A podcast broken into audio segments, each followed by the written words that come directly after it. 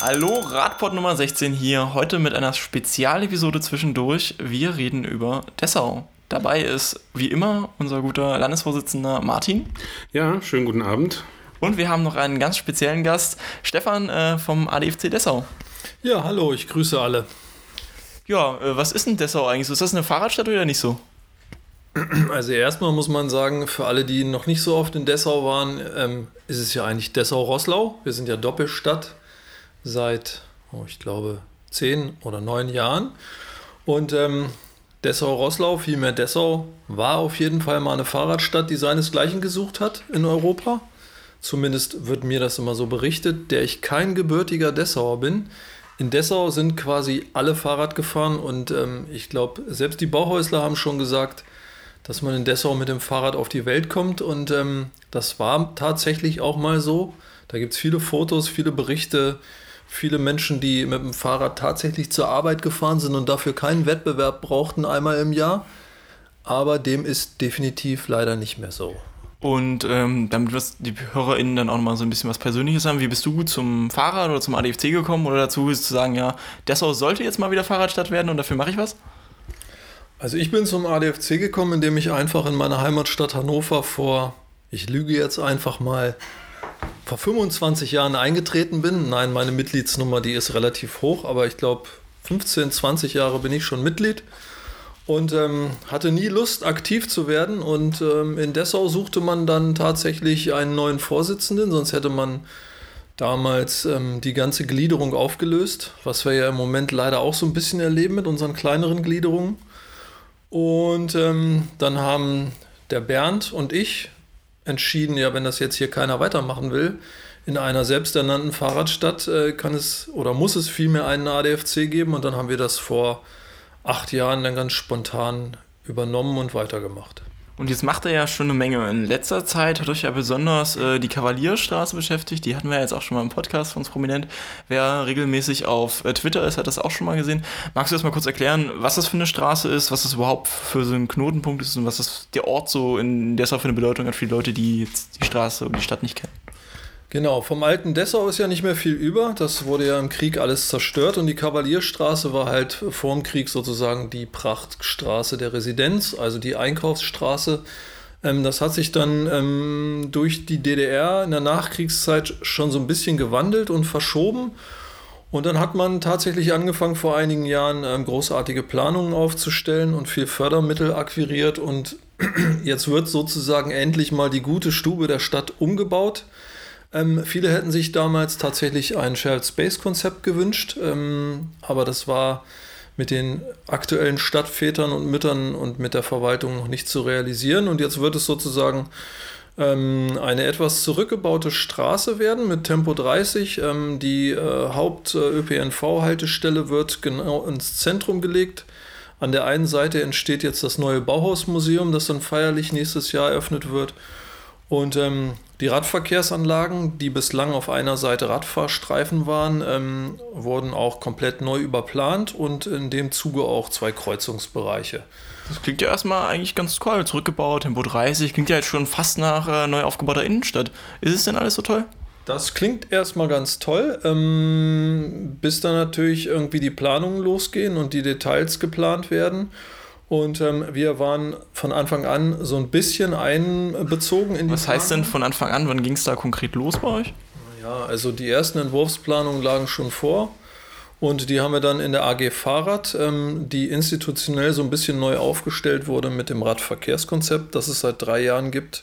Da wurde dann auch eine AG Fahrrad ins Leben gerufen, in der die Verbände teilnehmen und eigentlich auch alle ähm, alle Ämter der Stadtverwaltung und ähm, in dem Zuge haben wir dann die ersten Entwurfsplanungen tatsächlich auch ähm, ja, diskutiert, ähm, ausgewertet und für uns, von uns war von Anfang an klar, es gibt mehr oder weniger drei neuralgische Punkte. Das eine ist ein Bereich direkt an der Zentralhaltestelle, wo der Hauptausgang auch des ähm, Kaufhauses ist, also des sogenannten Rathauscenters. Sehr viel Fußgängerverkehr, der dort queren wird. Und an dieser Stelle wurde der Radweg quasi von einem ich sag mal, Pseudo-Radfahrstreifen, der an der Fahrbahn entlang geht, verschwenkt mit einer ziemlich starken rechtwinkligen Kurve weiter auf den neben ähm, auf den auf den auf den sozusagen auf den Fußgängerbereich und ähm, das war der eine neuralgische Punkt. Da haben wir gesagt, das geht so nicht. Man kann so eine starke Richtungsänderung nicht an so einem neuralgischen Punkt, wo viel Fußgängerquerungsverkehr ist, einbauen. Wir haben auch andere Lösungen vorgeschlagen. Und der andere neuralgische Punkt war eben ein, eine Kreuzung, die dann dahinter kommt, wo quasi die Radverkehrsführungen im Kreuzungsbereich ja, aus Planungszeiten der 90er Jahre stammen. Ne? Es gibt nach wie vor keine Rampen, nach wie vor kommen sich Fußgänger und Radfahrer, werden sich in Zukunft ins Gehege kommen. Auch dort ist der Radweg verschwenkt. Also alles so, wie man es heute eigentlich mit modernen Standards nicht mehr bauen würde. Und jetzt ist es ja im Bau, ihr habt andere Entwürfe vorgelegt. Was wurde denn jetzt umgesetzt? Das, was vorher schon da stand, oder wurden eure Sachen irgendwie übernommen? Man muss sagen, also an den drei neuralgischen Punkten, auf die wir uns damals auch mehr oder weniger beschränkt haben, wurde von dem, was wir eingebracht haben, eigentlich nichts umgesetzt. Man muss auch sagen, dass ähm, die endgültigen Planungen, die dann auch mit dem Fördermittelgeber abgestimmt wurden, die haben wir gar nicht mehr zu Gesicht bekommen. Wir haben das mehrfach angemahnt. Wir haben auch mehrfach darauf hingewiesen, dass auf der Webseite Planungen stehen, die eigentlich nicht mehr aktuell sind. Aber da war dann auch, ich denke mal, auch weil extremer Zeitdruck bestand, die Straße muss zum Bauhausjubiläum nächstes Jahr fertig werden. Ne? Auch zur Fertigstellung des Bauhausmuseums. Es bestand wirklich extremer Zeitdruck und man wollte nicht noch mehr Zeit verplempern ähm, mit, ich sag mal, im Zweifel Anmerkungen, die zwar notwendig und wichtig sind, aber die natürlich die Planung verlängert hätten und das Ganze wahrscheinlich auch erstmal noch komplizierter gemacht hätten. Wer, wenn ich mal an dieser Stelle einhaken darf, wer ist denn der Fördermittelgeber? Weißt du das? Der Fördermittelgeber ist das Land. Das haben wir aber damals in der AG Fahrrad auch mehrfach gesagt, dass ähm, eigentlich ja seit 2011 klar ist, laut Runderlass, das Land fördert nur noch, wenn tatsächlich auch die ERA 2010, die Hörerinnen und Hörer werden das sicherlich kennen, ne? also kann man es googeln, die, die, Genau, die das sind Empfehlungen zur Anlage von Radverkehrsanlagen, die seit 2010 gelten oder zumindest veröffentlicht sind. Und das ist so, ich sag mal, die Bibel, wie man heutzutage moderne Radverkehrsstandards beim Bau und bei der Planung umsetzt. Und das Land hat 2011 gesagt, für alles, was wir fördern mit Landesmitteln, ähm, ist die ERA verbindlich einzusetzen. Und in der ERA wird man ähm, solche Knoten nicht mehr finden. Man wird auch ähm, auf jeden Fall Hinweise darauf finden, dass ähm, ja, Radverkehrsanlagen auch ähm, ja, erstens keine Hindernisse haben sollten und zweitens eine gewisse Breite haben sollten und drittens auch eine gewisse Linienführung haben sollten, die stetig ist und vor allem ähm, die dafür sorgt, dass Fußgänger und Radfahrer nicht Konflikte untereinander austragen müssen, sondern dass das einfach auch ein bisschen besser sortiert ist. Und jetzt haben wir gehört, die ERAs verbindlich anzuwenden und jetzt wird sie nicht angewendet. Was heißt denn das jetzt eigentlich für diese Fördermittel? Martin, du kennst dich da vielleicht am besten aus als Landesvorsitzender? Ja, das äh, hatten wir ja schon mal thematisiert. Ähm, die Frage, die jetzt im Raum steht, äh, und die man auch einfach öffentlich stellen muss und wo man jetzt einfach auch dann nochmal direkt bei der Stadt nachfragen muss. Ähm, ist das denn niemandem aufgefallen, dass man, wenn man diese Fördermittel in Anspruch nimmt, dass da bestimmte Regularien einzuhalten sind und anzuwenden sind? Ähm, das hatte ich ja in der Folge schon gesagt. Also wir werden da, äh, beziehungsweise Stefan wird da in Dessau einfach nochmal nachhaken müssen. Und meines Wissens nach ist es so, dass man die Ära hätte anwenden müssen. Wie sieht es denn jetzt eigentlich aus mit dem äh, Masten? Da stand ja so, so, ein Mast direkt am Radweg, der dann den Kasten äh, draufragen lassen hat. Gibt es da irgendwas Neues? Ähm, wird das noch entfernt? Das ist ja schon eindeutig gefährdend. Das war, wenn ich das, das war so ein bisschen das i-Tüpfelchen auf der ganzen, äh, in der ganzen Planung, oder? Wie würdest du das einschätzen? Naja, ich muss gestehen, ich bin ja viel gewöhnt. Ja. Aber als ich dann mir die Baustelle mal nach zwei Wochen wieder angeguckt habe, was wir ja so regelmäßig machen, und ich dann tatsächlich sah, dass die beiden Masten auch im Lichtraumprofil des Radweges stehen, unabhängig von dem Kasten, der angeblich jetzt nur provisorisch dran war. Es reicht ja, dass die beiden Masten da drin stehen an der Stelle. Der Kasten, über den, also wenn der Kasten nicht wegkommt, ähm, dann, dann bewegen wir uns inzwischen in einer Kategorie, die ich mit Worten gar nicht mehr beschreiben kann. Aber auch die Masten stehen im Lichtraumprofil und ähm, es ist klar, die Masten werden nicht versetzt, obwohl wir es nachträglich auch nochmal in der AG Fahrrad thematisiert haben. Wir haben jetzt ein Antwortschreiben der Stadt erhalten, da stimmen wir gerade im ADFC so ein bisschen die Antwort ab. In dem Schreiben der Stadt stehen zwei ähm, für mich ähm, sehr gewichtige Sätze, wo ich denke, dass auch der Landesverband da aktiv werden muss. Ähm, der eine Satz geht so ein bisschen dahin, dahingehend, ähm, eigentlich hat diese Planung schon billigend in Kauf genommen, dass es Konflikte zwischen Fußgängern und Radfahrern geben wird. Und billigend in der Weise, dass lapidar gesagt wird, man kann das nicht immer ausschließen. Und das ist definitiv ein Fakt, das geht so nicht. Und da finde ich, müssten wir auch mit dem Landesverband dafür sorgen, ähm, dass in Zukunft solche Planungen nicht mehr rausgehen können, ähm, ohne dass man ja auf irgendeine Art und Weise Qualität sichert. Äh, da müssen wir uns mal was einfallen lassen, wie wir darauf hinwirken können, dass das wirklich abgeprüft wird. Weil, weil der Punkt, dass das billigend in Kauf genommen wird und dass in Zukunft Fußgänger und Radfahrer jetzt schon mit dem Hinweis versehen werden, sie müssen aufeinander achten und dass dann auch noch erwähnt wird, dass das so eine Art Fußgängerzone ist, obwohl die Verkehrsträger klar getrennt sind und es keine Fußgängerzone ist, das ist also meines Erachtens eine Frechheit und ähm, da macht jemand seine Arbeit nicht. Ne? Und äh, da müssen wir einfach dranbleiben, dass das irgendwie jetzt mal gewährleistet wird, dass wenigstens keine Planungen mehr rausgehen, die solche Mängel haben. Wie wir das hinkriegen können, weiß ich auch nicht. Aber wahrscheinlich muss man es über den Fördermittelgeber machen und da muss man vielleicht auch mal überlegen, ähm, was kann man tun, damit der Fördermittelgeber solche Planungen in Zukunft auch nicht mehr mitzeichnet. Ja. Ist denn dieser spezielle Fall mit dem Masten, äh, ist das denn in den Planungen wahrscheinlich ja nicht ersichtlich gewesen, sondern hättet ihr es ja angemerkt, oder? Wir haben damals, also damals, als wir uns über die Pläne ge gebeugt haben, hieß es, das ist jetzt ein Entwurfsplan, der, der ist im Stadium, der ist noch nicht endgültig und über Leitungs- und Mastenpläne haben wir uns damals noch gar nicht unterhalten. Mhm. Ich habe jetzt vor drei Wochen dann mal auf die Webseite geguckt, da stehen tatsächlich Straßenquerschnitte und auch Straßen und auch Pläne dieser, dieser ganzen Sache. Und da ist es tatsächlich so, dass man sieht auf dem einen Plan, dass der Mast genau so im Radweg steht, wie er jetzt da steht. Und das sind aber Pläne, die haben wir, wie gesagt, in dem Stadium dann gar nicht mehr zu Gesicht bekommen damals. Ne? Da, das habe ich jetzt auch schon gehört, ähm, dass es hieß, ja, wir hätten doch auch mit abgestimmt an dem Ganzen und wir hätten das doch auch sehen können. Ähm, erstens mal denke ich nicht, dass wir dafür da sind, dass wir darauf aufpassen müssen, dass Masten auf Radwegen in Plänen stehen. Dafür sind wir nicht da. Ja, ja auch schwierig. Also wenn man, so ein, man kann das kann passieren, dass man auch so auf eine Autobahn mit einem Mast stellt, dann müssen die Autos sich kurz teilen und dann einfach wieder zusammenfinden. Das, ist, ja. das würde nie passieren, weil eben äh, immer vom Auto her gedacht wird und eben nicht vom Fahrrad her. Ähm, die spannende Frage, die ich mir dabei noch äh, stelle, ist, äh, ob man nicht auch das Argument aufgreifen kann, dass man da eben mit der Beteiligung, steht natürlich nirgends, aber äh, wenn man da die letzten Pläne nicht gesehen hat, ist ja schon merkwürdig. Und außerdem, sagst du ja ganz richtig, wir sind nicht dafür da, die Arbeit für andere, die dafür bezahlt werden, zu machen. Wir können gerne Hinweise geben und äh, manchmal ist es ja auch gut, wenn mehrere Leute auf Pläne gucken. Aber wir sind nicht die Planer. Die Planer sitzen in der Stadt und im Ingenieurbüro. Die müssen die Arbeit machen und die haben da das Ganze studiert. Wir sind äh, mehr oder weniger äh, Laien. Wir, wir, geben unsere Hinweise, aber wir werden nicht dafür bezahlt. Und äh, das ist das, was, was mir immer wieder auffällt, wo ich denke, das kann so nicht funktionieren. Okay, für alle, die dem Ganzen nicht so folgen konnten, wir verlinken natürlich auch in den Shownotes wieder alle Planungsunterlagen, die irgendwie veröffentlicht worden sind, nochmal die Tweets vom ADFC Dessau, wo auch nochmal ein paar Sachen bebildert sind, damit das leichter nachzuvollziehen ist. Ähm, von diesem aktuellen neuen Thema kommen wir jetzt zu einem Longrunner, was so anscheinend ein Dauerthema in äh, Dessau-Rosslau ist dann. Die, die Elbbrücke, die für Radfahrende, wie ich mir eben erklären habe, sehr abenteuerlich ist.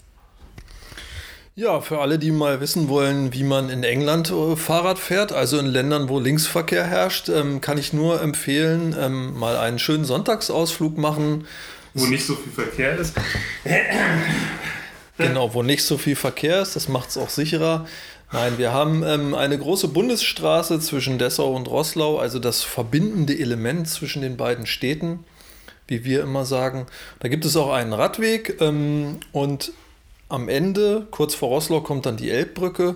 Und die Elbbrücke, die hat einen Ausbaustandard. Ähm, dass die einzige Lösung, die man wohl gesehen hat vor vielen, vielen Jahren, ähm, ist, dass man quasi den Radverkehr Nord nach Norden und Süden sich kreuzen lässt, damit auf der Fahrbahn der Radverkehr nicht entgegen dem Autoverkehr verläuft. Also ich kann, wie gesagt, das ist gerade sehr abstrakt, das zu erklären. Ich kann nur allen empfehlen, mal nach Hoslau zu fahren und dann entspannt nach Dessau zu radeln und das Ganze mal zu machen. auf der falschen Seite Fahrrad fahren zu dürfen und das ganz offiziell und ohne dass man die Regeln bricht sozusagen.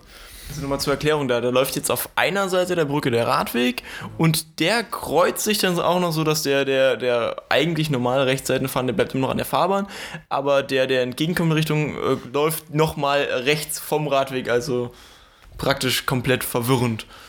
Komplett verwirrend und ähm, nach unseren Erfahrungen nicht ungefährlich, ähm, zumal auch im Dunkeln nicht beleuchtet. Das ginge angeblich technologisch nicht, dass man die Brücke mit Beleuchtung ausstattet.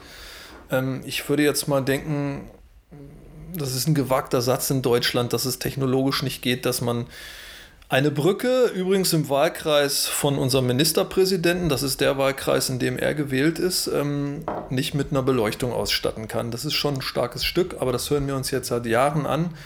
Und neulich hat man mal wieder Reparaturarbeiten an der Brücke durchgeführt und wir haben einfach wieder vorgeschlagen, dass man quasi den Hochbordbereich verbreitert. Ich würde dafür ein paar Stahlbleche nehmen, die da drauf schweißen. Dann hätte man vielleicht einen drei oder vier Meter breiten Hochbordbereich und dann könnte man zumindest einen vernünftigen Zweirichtungsradweg anlegen. Den könnte man ja im Zweifel auch noch ähm, mit Baken abtrennen. Das war unser Vorschlag. Dann war noch ein Vorschlag, dass man, wie man es in der Bauphase gemacht hat, eine Autospur gesperrt hat, damit man dort die Arbeiten durchführen konnte. Und man konnte sehr gut sehen, ja, es gab in den Stoßzeiten mal einen kleinen Rückstau, auch über die Brücke, aber das waren wirklich nur die Rush-Hour-Stoßzeiten. Die übrige Zeit des Tages vergibt man sich nichts, wenn auf der Richtungsfahrbahn Richtung Norden nur eine Spur vorhanden ist, statt zwei Autospuren. Das ist nämlich das große Ding. In der einen Richtung sind zwei Autospuren und deswegen ist nicht genug Platz für den Radverkehr da.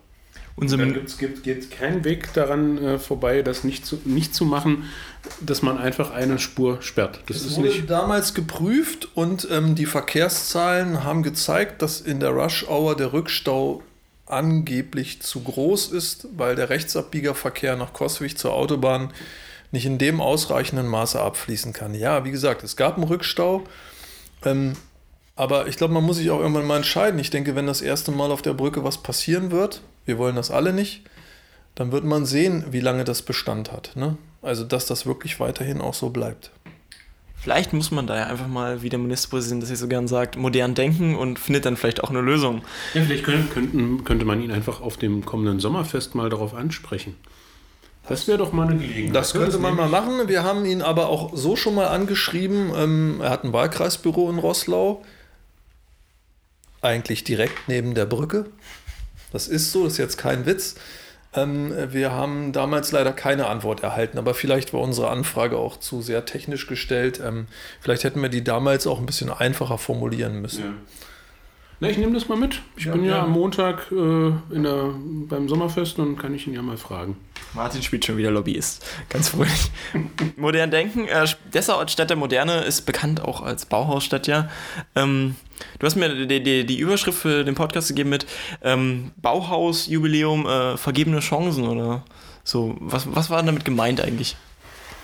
Ja, der Anlass war, man hat jetzt offiziell in der Stadt äh, mit einer ganz schönen Idee ähm, das Bauhausjubiläum zumindest mal so ein bisschen eingeläutet.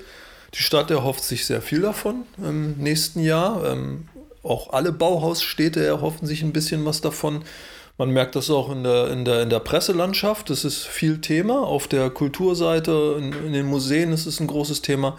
Also wir wünschen es der Stadt, dass viele Touristen nach Dessau-Rosslau kommen. Ähm, man hat aber eine ganz großartige Chance vergeben, weil man nämlich wirklich ein Kleinod hat. Heutzutage sagt man ein Leuchtturm. Man hat seit vielen, vielen Jahren einen innerstädtischen Themenradweg komplett ausgeschildert, nämlich den Bauhausradweg, was viele Städte vielleicht inzwischen auch anfangen zu entwickeln. Gab es in Dessau schon lange. Das Problem ist einfach, ähm, wie vieles an der Radverkehrsinfrastruktur in Dessau, an vielen Stellen muss was getan werden, dass es für Touristen, insbesondere auch für Touristen, die sich Räder leihen, so würde ich auch mal die Klientel oft einschätzen, die sich diese Architektur des Bauhauses angucken will. Insbesondere Leute, die nicht jeden Tag Fahrrad fahren, die brauchen eine andere Infrastruktur als Leute, die mit dem Fahrrad im Urlaub fahren. Die würden das ohne Probleme machen. Aber gerade Gäste, die nicht jeden Tag Fahrrad fahren, denen kann man so die Infrastruktur nicht anbieten. Und ähm, die Elisabeth Kremer, die hat eine Zeit lang im Bauhaus sehr viel für den Radverkehr gemacht in den letzten Jahren.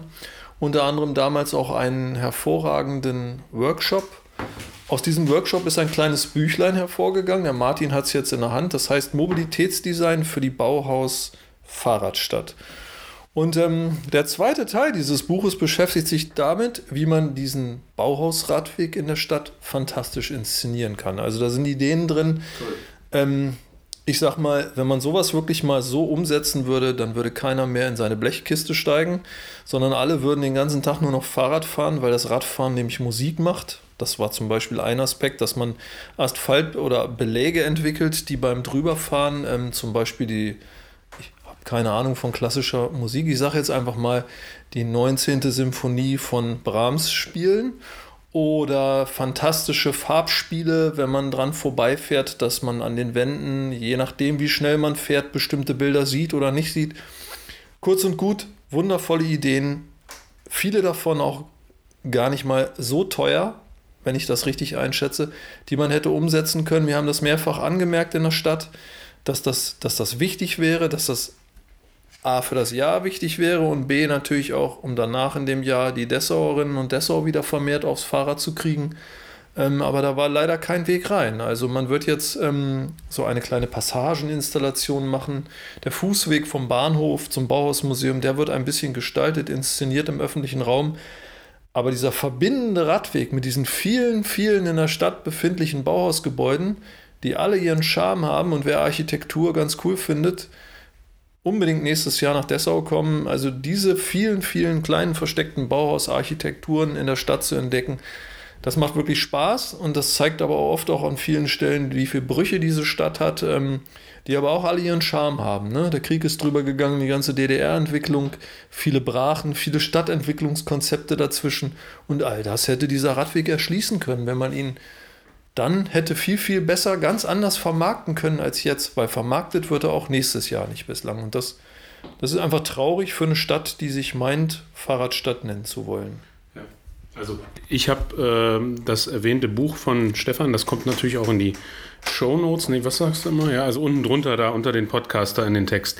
Ähm, mir ist das Buch das erste Mal über den Weg gelaufen, als ich im Mai in Frankfurt im Architekturmuseum war, um da die Ausstellung Fahrrad äh, anzusehen. Du also erst nach Frankfurt fahren, um Dessauer Bücher zu finden. Das war ja das Spannende. Also da gab es dann so eine kleine Sitzecke ähm, und da gab es so eine kleine Bibliothek und dann habe ich mir die Büchlein da angeschaut und habe dann gedacht, hm, Bauhaus, Fahrradstadt, wo kommt das denn her? Also Bauhausstadt, das sagt mir doch was. Und dann habe ich dieses äh, Büchlein mal angelesen und habe mir dann eben auch im hinteren Teil die ganzen Konzepte mal angeschaut und es ist einfach, es ist einfach schön. Es ist einfach schön, diese, äh, diese Ideen da zu sehen und die sind so kreativ und also all das, was wir sehr schätzen und wo wir, wo wir denken, Stefan sagt es gerade, da sind auch Sachen dabei, die sind überhaupt nicht kompliziert, die kann man einfach mal machen. Die sind Mach doch mal ein Beispiel nochmal. Die sind gar nicht so teuer. Also zum Beispiel mal einfach so einen Streifen zu machen, äh, der dann irgendwie äh, Musik erzeugt oder einfach mal so ein paar Farbenspiele zu bringen, äh, dass man einfach was habe ich denn hier noch rausgesucht? Dann diese App fand ich ganz cool. Äh, Musst du die App kurz beschreiben, wenn du das cool findest? Die App, da kann man also einfach die Station abfahren und kriegt dann quasi Informationen dazu. Und das ist einfach alles schick gemacht. Da haben sich äh, das, was man sofort sieht, Leute haben sich einen Kopf gemacht, die waren kreativ, so wie wir das aus der, aus der einen oder anderen Runde beim ADFC auch kennen. Ähm, die hatten Spaß dabei. Ähm, und man kann sich nur wünschen, dass der eine oder andere Oberbürgermeister äh, oder Oberbürgermeisterin in Zukunft ähm, sich das auch einfach nochmal anschaut und dann entscheidet, ja, das ist ja eigentlich toll, das würde unsere Stadt aufwerten und das würde auch den Punkt, ähm, diese Betonung Bauhausstadt nochmal neu bringen. Kann man sich nur wünschen, dass es dem einen oder anderen dann doch nochmal auf den Nachttisch gelegt wird und er dann durchblättert und anliest. Da kann man nämlich zum Beispiel auch lesen, dass äh, einer der Bauhäusler meinte, in Dessau werden die Kinder mit dem Fahrrad geboren. Ähm, und sich einfach mal davon inspirieren lassen. Und wie gesagt, es sind, äh, wenn ich mir die Sachen hier angucke mit der Farbe, das ist alles kein Riesengeld. Das kann man einfach mal machen und man, man macht dann so viel damit. Das ist inspirierend, das macht Spaß. Aber Punkt, schade, man hat es nicht gemacht. Und man, da muss man einfach die Frage stellen, warum nicht? Warum hat man nicht diese Perspektive? Warum spart man das aus. Das wär, ist eine super kleine, gute, super Vorlage. man hätte es einfach nur machen müssen. Und es kostet keine Milliarde, es kostet keine Million. Keine Ahnung, wie viel da investiert wird jetzt insgesamt in, die, in das Jubiläumsjahr. Schade, einfach nur schade. Ist ja nicht nur für Bauhausstädte vielleicht interessant, wenn es die Bauhausstadt das auch nicht will. Vielleicht lassen sich ja andere Städte davon inspirieren und finden dort Ideen für ihre Radwege. Das wäre ja auch ganz schön. So, jetzt haben wir äh, zwei negative Sachen gehabt, was inspirierendes und jetzt brauchen wir mal noch was, was Schönes, was gerade schon passiert in Dessau. Ähm, wir wollen über die Dero-Flotte reden. Also für alle, die das jetzt noch nicht mitbekommen haben, ich glaube, das sind nicht so viele, die, die den Podcast hören müssen, das jetzt alle schon mal gehört haben. Was ist denn mal die Dero-Flotte, äh, Stefan? Ja, die Dero-Flotte ist keine Fluggesellschaft, ähm, obwohl sich das viele Dessau Umweltfreundlicher. viele Dessauerinnen und Dessau sicherlich wünschen. Die alte Junkersstadt, ja, Für ein Logo, ne? ja, das stimmt. alte Ju, das? Man könnte die Ju verbasteln zu einem Transportfahrrad. Du bringst mich gerade auf eine ziemlich gute Idee. Ich habe keine Zeit mehr, ich muss jetzt leider gehen. Nein, also ähm, auf jeden Fall ist es keine Fluggesellschaft, das ist was ganz total Banales, ähm, was ihr hier in Magdeburg schon lange habt. Ähm, ein frei verleihbares Transport- oder Lastenfahrrad. Ähm, das haben wir jetzt in Dessau auch. Wir haben sogar zwei. Edge. Wir holen auf, das kommt noch. Also wir haben zwei, eigentlich sogar fünf. Ähm, die anderen drei Räder, die gab es schon, die gehören so einem kleinen Verein. Die haben sich mal aus diesen Baukastenrädern drei Transporträder zusammengebaut. Die nehmen wir da mit rein ähm, in unser Portfolio der Transporträder. Genau, wir haben zwei Bugfeeds beschafft, ein türkises und ein signalrotes. So werden die beiden Räder auch erstmal heißen. Ähm, wir wollten eigentlich schon längst gestartet sein mit diesem La- Transportfahrradprojekt, ne, das so wie hier in Magdeburg den Bürgerinnen und Bürgern anbietet, dass sie das kostenfrei ausleihen können über eine Webseite, die der Marco gerade zusammenbaut für uns dankenswerterweise und ähm, dann mit diesen schönen Rädern alles, was sie sich wünschen, durch Dessau-Rosslau transportieren können. Ähm, wir haben jetzt schon gemerkt, in Dessau Nord auf den vielen ähm, Großpflasterstraßen, die in einem nicht so guten Zustand sind, ich bin jetzt schon dreimal aus einem Haus von oben angeschrien worden, dass ich mit meiner Karre doch nicht da durch die Straße fahren soll, weil natürlich die Sitzbank bei den Backfietsrädern immer derartig laut klappert auf dem Pflaster, dass echt alle ziemlich genervt sind. Und das finde ich aber eigentlich ziemlich witzig, muss ich gestehen, weil dadurch gucken noch mehr Leute, was ist da draußen eigentlich los. Und ähm, naja. Könnte es ja auch im Untergrund liegen. Also ich wohne äh, in einer Straße, wo auch echt viel Autoverkehr durchfährt und da der Untergrund auch schon recht laut ist und das, da beschwert sich irgendwie keiner, weil das ist ja, Wir normal. ja, bei Lara haben wir ja dann noch diese kleinen Teppichkleber drauf gemacht, damit das Holz nicht direkt auf dem Holz klappert. Und ansonsten musst du dann eben, gibt es dann wahrscheinlich noch eine Lösung, dass man mal hier mit so einem, äh, mit so einem Spanngurt äh, das befestigt. Ähm, oder Also auf Asphalt klappert es merkwürdigerweise immer nicht. Ja, genau, genau. Das, das ist dann wohl dann der Untergrund. Das ist das, das ist das große Problem. Es gibt echt nur ganz wenig Abschnitte in, in Dessau, wo die Sitzbank nicht klappert. Aber das ist, ähm, bringt mich gleich auf die nächste Idee, dass wir vielleicht mal ähm, diese Räder ganz bestimmten Personen leihen und sie dadurch mal durch die Stadt fahren lassen. Ähm, vielleicht laden wir auch den einen oder anderen mal ein zu einer Fahrt im Transportrad. Ähm, da kann man ja auch Erwachsene ganz gut mit rumfahren. Nee, also die Dero-Flotte ist die Dessau-Rosslau-Flotte, wie ihr jetzt euch sicherlich schon gedacht habt. Keine Fluggesellschaft. Unsere Transporträder, die ähm, ich hoffe ab Oktober frei verleihbar sind. Wir müssen noch so ein paar technische Fragen klären, nämlich wo die Räder schlussendlich stehen können. Wir wünschen uns sehr, dass die am Umweltbundesamt stehen können, weil das sehr zentral ist in der Stadt ähm, und weil wir die dann auch sehr gut rausgeben können. Das müssen wir aber jetzt noch abklären und ich hoffe, das ist dann im Oktober soweit. Das ist doch was Schönes und damit auch ein guter Schlusspunkt für unseren Podcast heute. Wir haben über vieles geredet, über vieles noch nicht. Also es wird noch weitere Folgen irgendwann mit Stefan geben zwischendurch, wenn wir die Zeit finden. Martin schwenkt schon wieder mit dem Ich wollte noch was sagen. Also, äh, Überziehungsfinger. Genau, genau. Ich wollte jetzt auf die drei. Wie viele Minuten haben wir eigentlich? Das ist ja der. 20, Ja, dann schaffe ich jetzt auch noch die 30. Also ihr habt ja jetzt gehört, wir haben jetzt heute mal äh, noch einen Gast eingeladen gehabt und das ist natürlich das Ziel, dass wir das äh, vermehrt auch so machen, dass der Stefan nochmal kommt und nochmal kommt und die alle Punkte bespricht, die wir so aus Dessau noch haben. Aber das stehen ja noch andere Städte, so Bitterfels, Herbst, Köthen. Genau, genau. Äh, so, dass wir in Zukunft ähm, diese Schiene auf jeden Fall weiterfahren werden und auch äh, andere Gäste noch aus dem Bundesland zum Thema Radverkehr einladen werden, so dass man auch so ein bisschen mehr Vielfalt hat und äh, ich wage mal die steile These, das Ergebnis wird aber immer ähnlich sein, leider noch, äh, dass äh, wir da immer doch sehr viel Kritisches hören werden, was Radinfrastruktur angeht. Aber ja, so viel von meiner Seite. Ich habe mich gefreut, dass Stefan heute mal mit dabei war und ich finde es cool, wenn wir das so öffnen und mal wieder noch ein paar andere Leute mit einladen. In dem Sinne, danke fürs Zuhören und tschö, bis zur nächsten Folge. Tschüss. Ciao.